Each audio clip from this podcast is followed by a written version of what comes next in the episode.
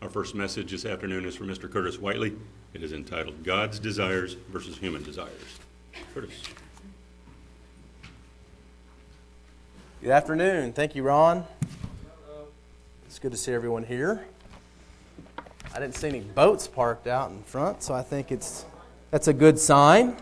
It's been quite a week. Uh, I think all of us have, at least in my 30 plus years on this earth, I can't quite remember this much rain before. I know in 1986 there was a big flood here in this area, but it's been uh, something else. And also, I mean, of course, we do have prayer requests coming up. We should just remember to keep some of these people in our prayers. Maybe some of us that are even affected. I've seen uh, people who have had damage uh, living in the area that I live in in Bixby, and I know that everyone here has seen what's been going on, uh, whether it be on the news, uh, and a lot of people are affected like uh, by this flood and by other things. So let's just uh, keep those people in our prayers.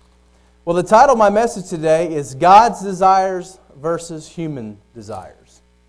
And uh, it was, I think back in November, I gave a message entitled Carnal Perceptions versus Spiritual Perceptions. And I had two points that day. And I was being teased by Matt Steele before the message about this is, he said, is this a semi retread message? And, and uh, I hope not. And th- that message, I, like many times I've done before, I ran out of time and I wasn't able to get to my second point. And so today, that's what I want to look at. And so, as the title of the message implies, I think all of us could probably guess, uh, or at least think of a few passages in the Bible, a few examples that show and demonstrate that God's desires and human desires are not always one and the same. I mean, as Christians, as people who are following after uh, you know, wanting to be godly, wanting to be good Christians and followers of Christ. I mean, that's our goal, right? We want our desires to align with God's desires. We want that new creature to continue to be developed in us to the point where as we grow in our faith and the stature of Jesus Christ, that we continually become more and more in line with what God desires for our life. But I also know that most of us can probably think of examples in our lives where we know for a fact, maybe we didn't know at the time, but we know now, after the fact, that maybe we had a desire and later it came to light that that really probably wasn't God's desire for us. I remember a song, and you know most of us here know who Garth Brooks are.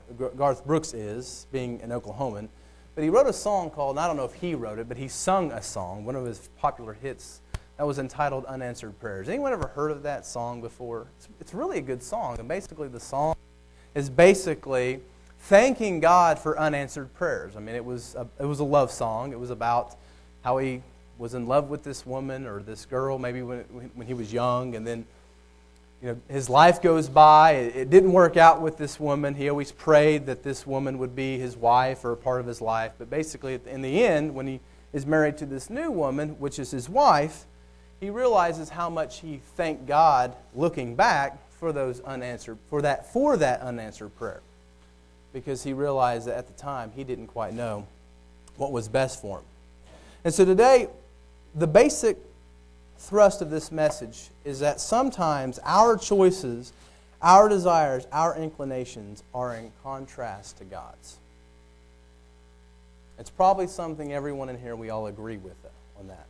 And we're going to look at one particular example, then we're going to just try to draw some implications from this example. Okay?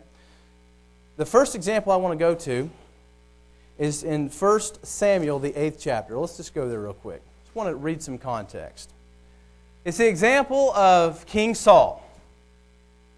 We need to know a little bit about what was going on in Israel. We're just kind of quickly go, go through that real quick. But what was going on in Israel at this period of time, just picking up in verse 1. It says, Now it came to pass when Samuel was old that he made his sons judges over Israel. The name of his firstborn was Joel, and the name of his second, Abijah. And they were judges in Beersheba. But his sons did not walk in his ways. They turned aside after dishonest gain, took bribes, and perverted justice. Then all the elders of Israel gathered together and came to Samuel at Ramah and said to him, Look, you are old, and your sons do not walk in your ways. Now make us a king to judge us like all the nations. But the thing displeased Samuel when they said, Give us a king to judge us. So Samuel prayed to the Lord, and the Lord said to Samuel, Heed the voice of the people and all that they say to you. For they have not rejected you, but they have rejected me, that I should not reign over them, according to all the works which they have done since the day that I brought them up out of the land of Egypt, even to this day, which they have forsaken me and served other gods. So they are doing you also. Now, therefore, heed their voice.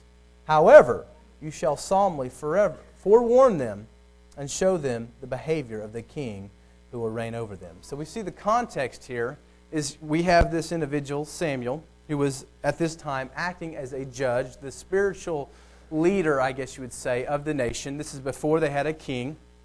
And what basically was going on was that they were really worried that you know Samuel's getting old and his progeny, his sons, his descendants did not follow after his ways, but were wicked. And so they were worried about the future of Israel. And all around them, the way nations who had previously plundered them, they all had kings. And this is exactly what was going on here. They wanted a king.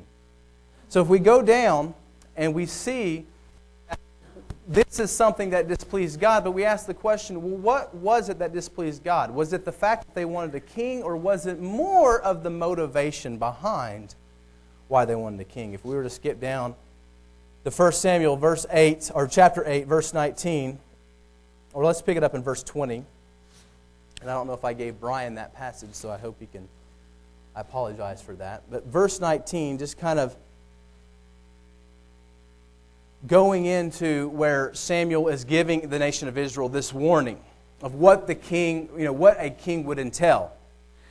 And the people refused his warning. They didn't care about what Samuel had to say. They still wanted a king. And in verse 20 it says that that we also may be like all the nations, and that our king may judge us and go out before us and fight our battles. That's why they wanted a king. They wanted a king to lead them. This was what was the rejection of God. The fact that they just solely rely on God, but they wanted a king. They needed that earthly individual. And so there was a motivation behind there that we see that was the problem. So God gives them what they want. Israel gets what they want, but it's not what they think. Let's go to 1 Samuel, verse, just a chapter over, verse 1 and 2. We see this, we've read, we've read this before. In verse 1, it says, There was a man of Benjamin whose name was Kish, the son of Abiel, son of Zeror, son of Bechorath, son of Ephiah, a Benjamite, a man of wealth. And he had a son whose name was Saul, a handsome young man. And there was not a man among the people of Israel more handsome than he. From his shoulder up, shoulders upward, he was taller than any of the people. Here is the ideal man. Israel's worried about their future. Samuel's sons, they're wicked. They're not following after Samuel's uh, his character or his characteristics and, and being a man of God and being a good leader, being a good judge over Israel.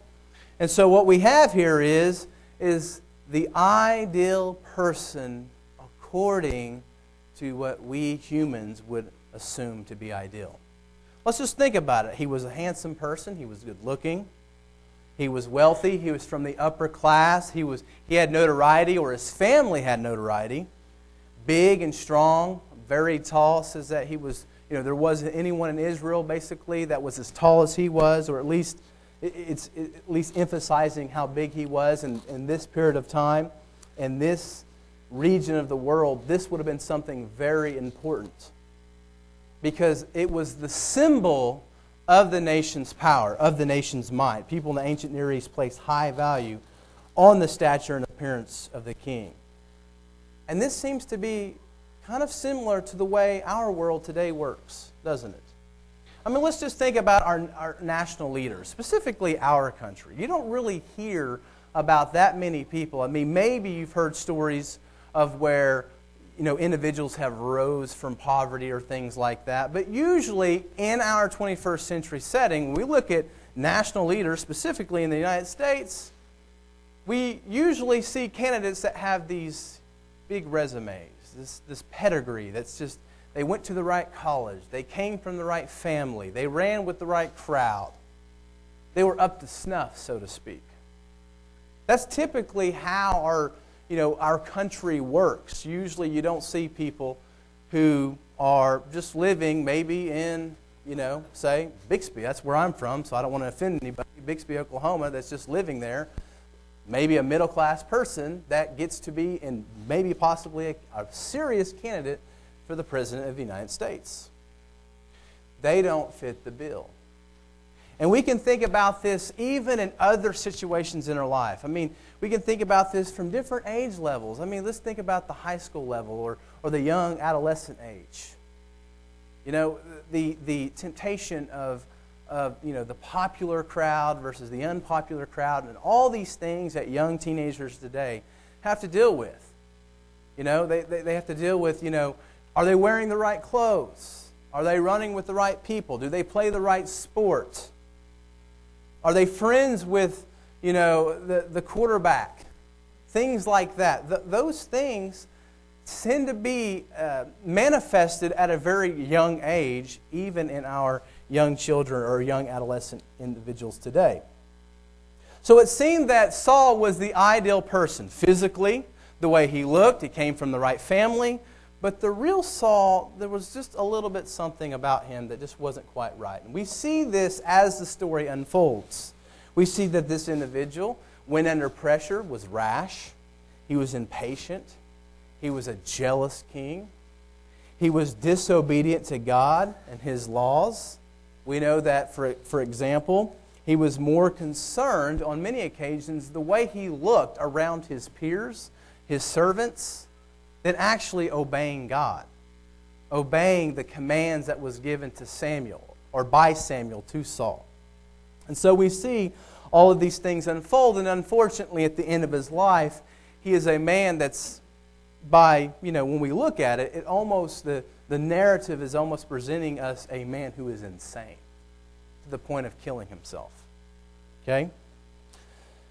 So, one of the things that he did, which was in 1 uh, Corinthians, 1 Samuel rather, 15, verse 28 through 29, and this is just right after God had told him that he, or not God, but Samuel through God had told Saul that he was now being looked over for another person.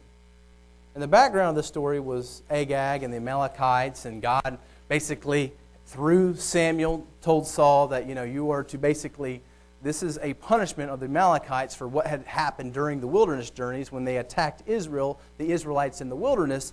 And basically, they were supposed to wipe out this entire people. But what did Saul do? He wipes out some, most, but he keeps Agag alive. And he keeps some of the best flocks and some of the best items that the Amalekites had. And when Samuel comes to him, he, you know, Saul tries to act like he has done everything that Samuel had commanded him through the Lord. But that's not quite the case. And we read in 1 Samuel 15, verses 28 through 29, it says, So Samuel said to him, this is after Saul had been disobedient. So Samuel said to him, The Lord has torn the kingdom of Israel from you today and has given it to a neighbor of yours who is better than you. And also, the strength of Israel will not lie nor relent for he is not a man that he should relent.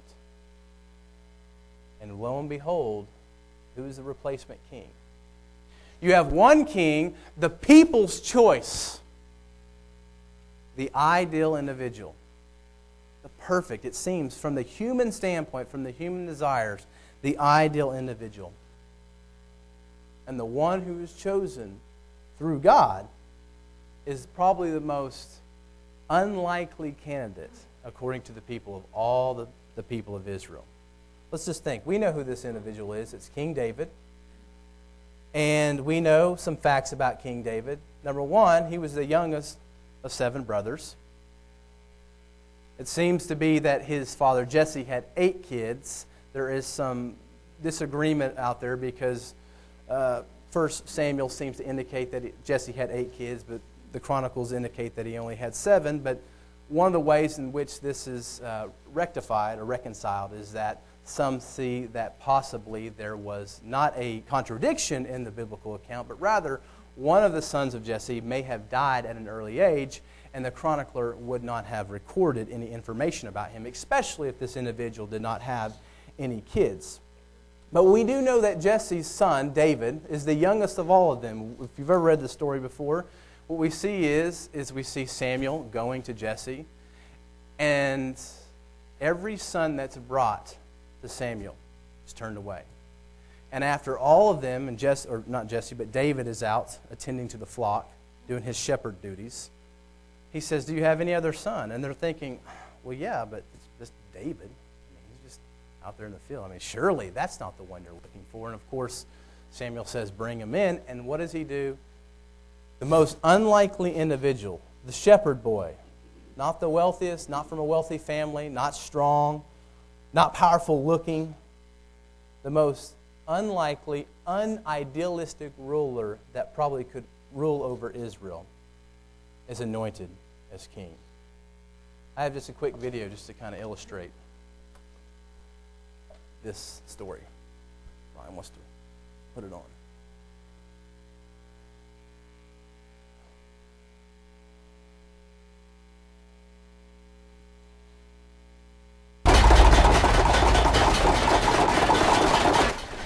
To secure the promised land, the Israelites must defeat the Philistines.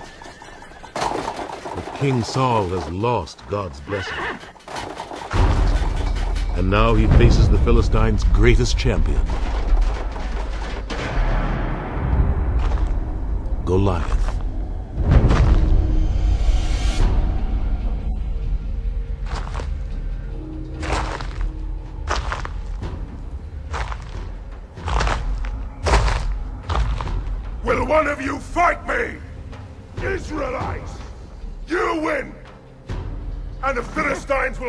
Slaves! I win!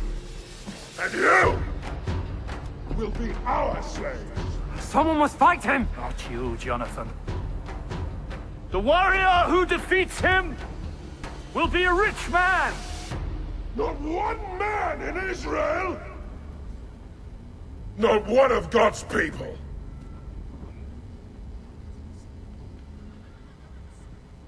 I'll do it. David, you're no soldier, you're a shepherd. Yes, a shepherd. As I protect my sheep, God will protect me. Where is your faith? Where is your God? I will kill him. You'll need this.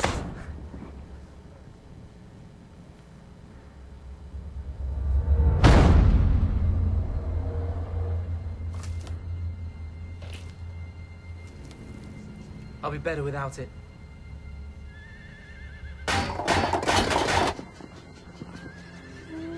Yea, though I walk in the valley of the shadow of death,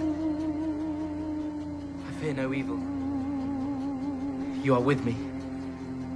Thy rod and staff, they comfort me. You anoint my head with oil. My cup overflows.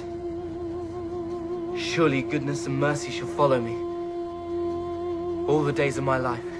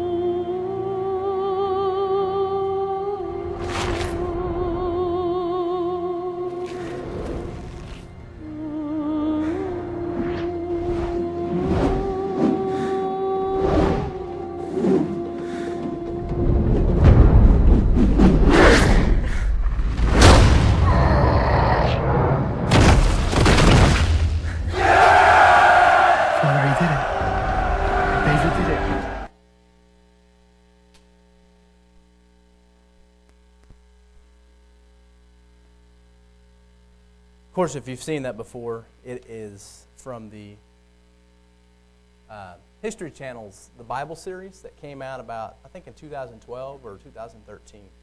And uh, this was just a quick snippet from the scene of David and Goliath. We've all heard this story before. We've all read it. We've probably watched other movies on it before.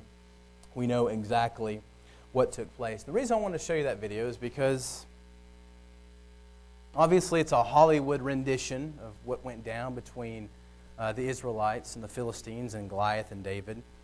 But in a lot of ways, that probably what was like what, what the Philistines were thinking. Are you kidding me? Really? This is who you bring out to fight? Our giant? This little child? But the interesting thing is, is that just as the video shows, the refusal of the armor of Saul, because that's not what David relied on. He didn't rely on human shields, he didn't rely on anything like that. He relied on the strength of God. Because he was a man after God's own heart, as the passages tell us about this individual. Of course, he went on to be one of the most monumental individuals in the entire Bible, even having a significant role in our future, the, the kingdom of God. If any of you guys play fantasy football, or fantasy soccer, or fantasy baseball, there's all kinds of. Basically, it's it's a all the different sports have this. Uh, it's like a competition, basically, during the season of whatever athletic event it is, and the way you do it is is that you pick different players to create like the most ideal team. Well, I can tell you this if David was a football player, you probably would not draft him on your fantasy football team. He would not be the one you would be looking to to maybe help you in your team, your ideal team. But the interesting thing, and this is in verse 16, verse, uh, rather, 1 Samuel chapter 16, verse 7, and just getting to that main point again about God's desires versus human desires because we see the comparison and the contrast between Saul and David, and we know the stories. But God says this to Samuel, but the Lord said to Samuel, Do not look at his appearance or at his physical stature, because I have refused him. The Lord does not see as man sees, for man looks at the outward appearance, but the Lord looks at the heart. And this is what the heart and soul of this message is about. And I think that what this story in general is about, and this ideal man versus, you know, according to human uh, reasoning, according to the standards in which we, as in our carnal perceptions and carnal reasonings, come to versus God's standard. And I don't think it just has to be physical. I think we can even apply this to other areas. Like, for instance, going back to that, well, does he run with the right crowd? Does she run with the right crowd? Are they up to snuff with you know, the right, the, the mingling with the right organizations or the right people. And there's just a few points I want us to consider in looking at this story. Because I think that there's some things that we can see in this and kind of apply it and look at it in other areas. And the first one is getting back to our choices, desires, inclination are not always God's. Sometimes I think that what we can do in this case, we actually see the example of God's desire on, on the king versus human's desire on the king. Sometimes I think that we actually can make God or convince ourselves that somehow God, our desires is God's desires, and versus uh, instead of the other way around. Instead of aligning our desires with what God desires, sometimes I think that we can convince ourselves to, you know, try to impress our desire on God.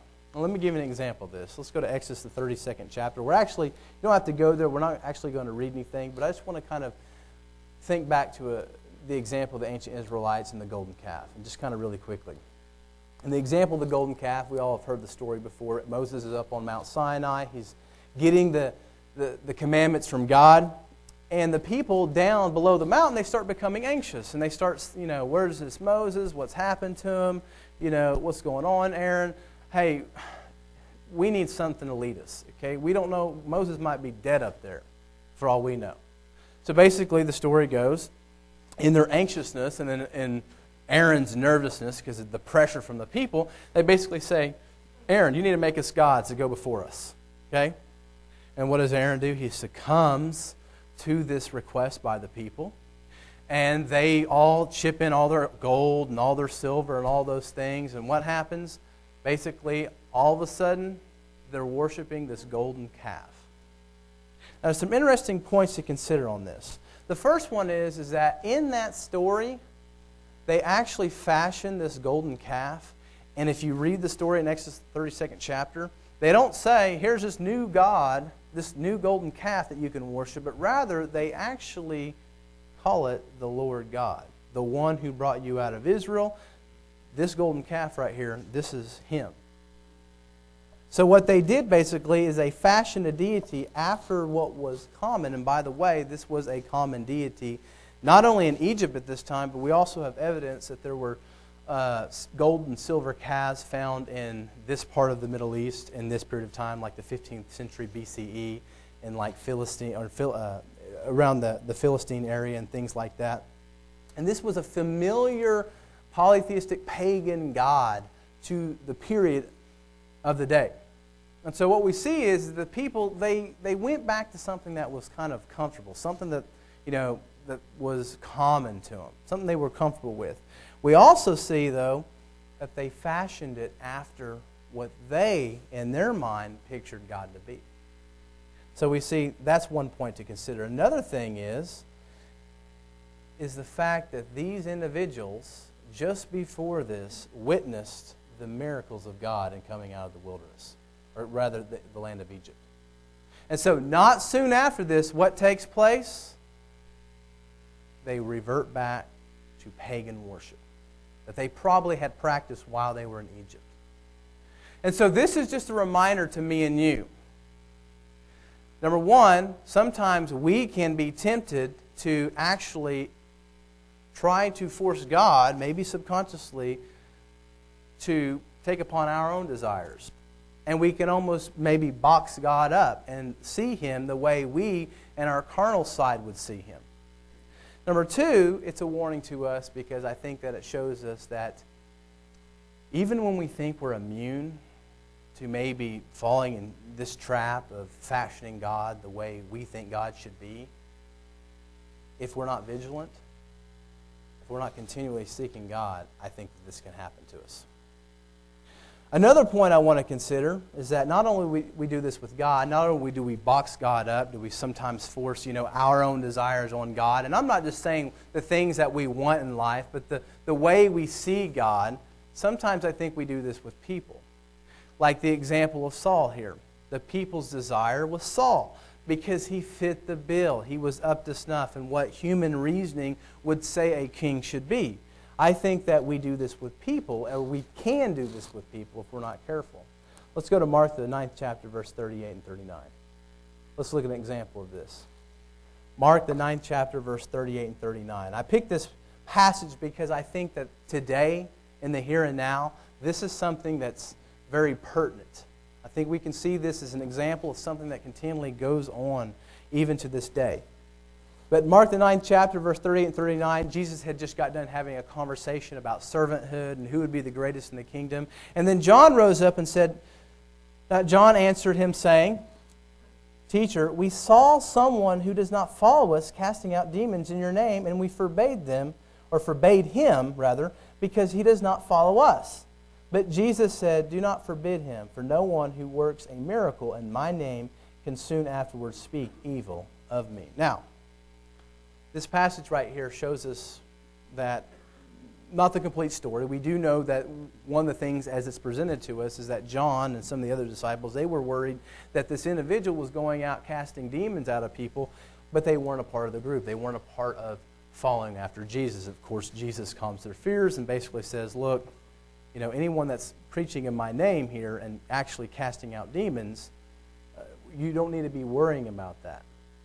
Now, the reason I wanted to bring this out is, is because I think that sometimes we can get into, I'm not saying we personally, I'm saying we that live in the 21st century that are Christians, different denominations across the board, we can look at examples. We get into this what I would consider a groupism thinking. We get into this thinking that, you know, well, they're not a part of what we're doing. And somehow we think, you know, really? Could they really be, could God really be working with them? I mean, they're not, they're not a part. I mean, they don't have, they don't go to a church that's something, something, something, Church of God. The Church of God is the Church of God. But we're called the Tulsa Church of God. There's other churches of God that could be called that. not saying we're not a part of the Church of God because I firmly believe we do. But that's just their name. What makes us the Church of God is not because we go out there on that sign and put everything in all different publications on our website and we write the words Church of God. What makes us the Church of God is because we are a group of believers who are baptized, believe in Jesus Christ, and we have God's Spirit. We are a universal organ, organism, not an organization, not a universal organization. And so I think that you could look across the board at different denominations that do this. And it's just a tendency, it's just a human nature thing. Well, they're they're Baptist. I mean, but they're Baptist. Or you could at some other denomination.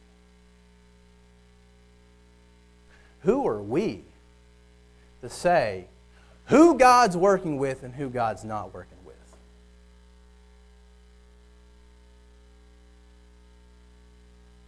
Now, does that mean that we have to look at the world and say, well, God's working with everybody, we're universalists, we're ecumenical, everyone's going to heaven and all that jazz? Of course not.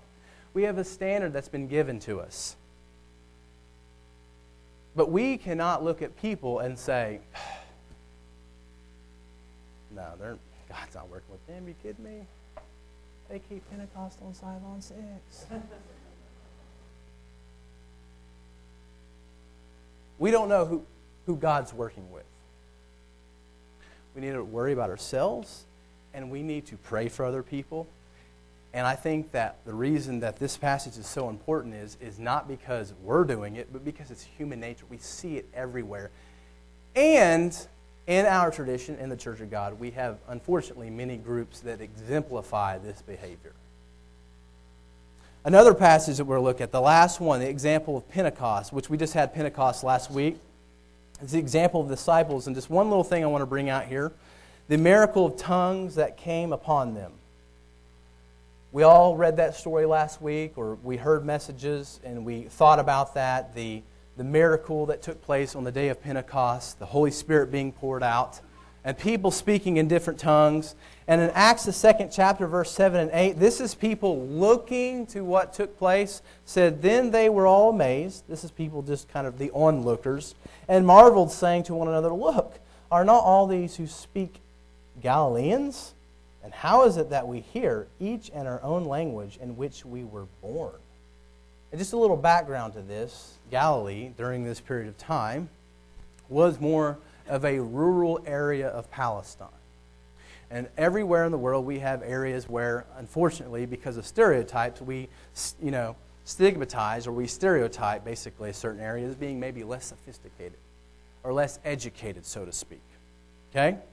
And so a lot of people were looking at these Galileans who weren't educated, they were a bunch of fishermen, and they were saying, well, how in the world are they speaking in languages that, I mean, I might, you know, Jews had came from all over the Roman world, and some of them might be speaking specific languages to a specific region. And here you got these Galileans who aren't educated, probably the, considered the most unsophisticated of all the different you know, groups there in Palestine, and they're like able to, you know, they're bilingual all of a sudden, or it seems to be, and they're speaking all these different languages.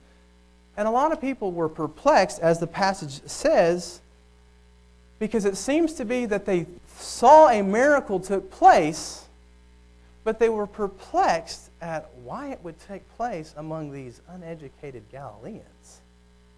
I mean, they might believe that God works with people, but in their mind, God's probably not working with them, bozos. He's probably working with the sophisticated, you know, religious establishment of the day.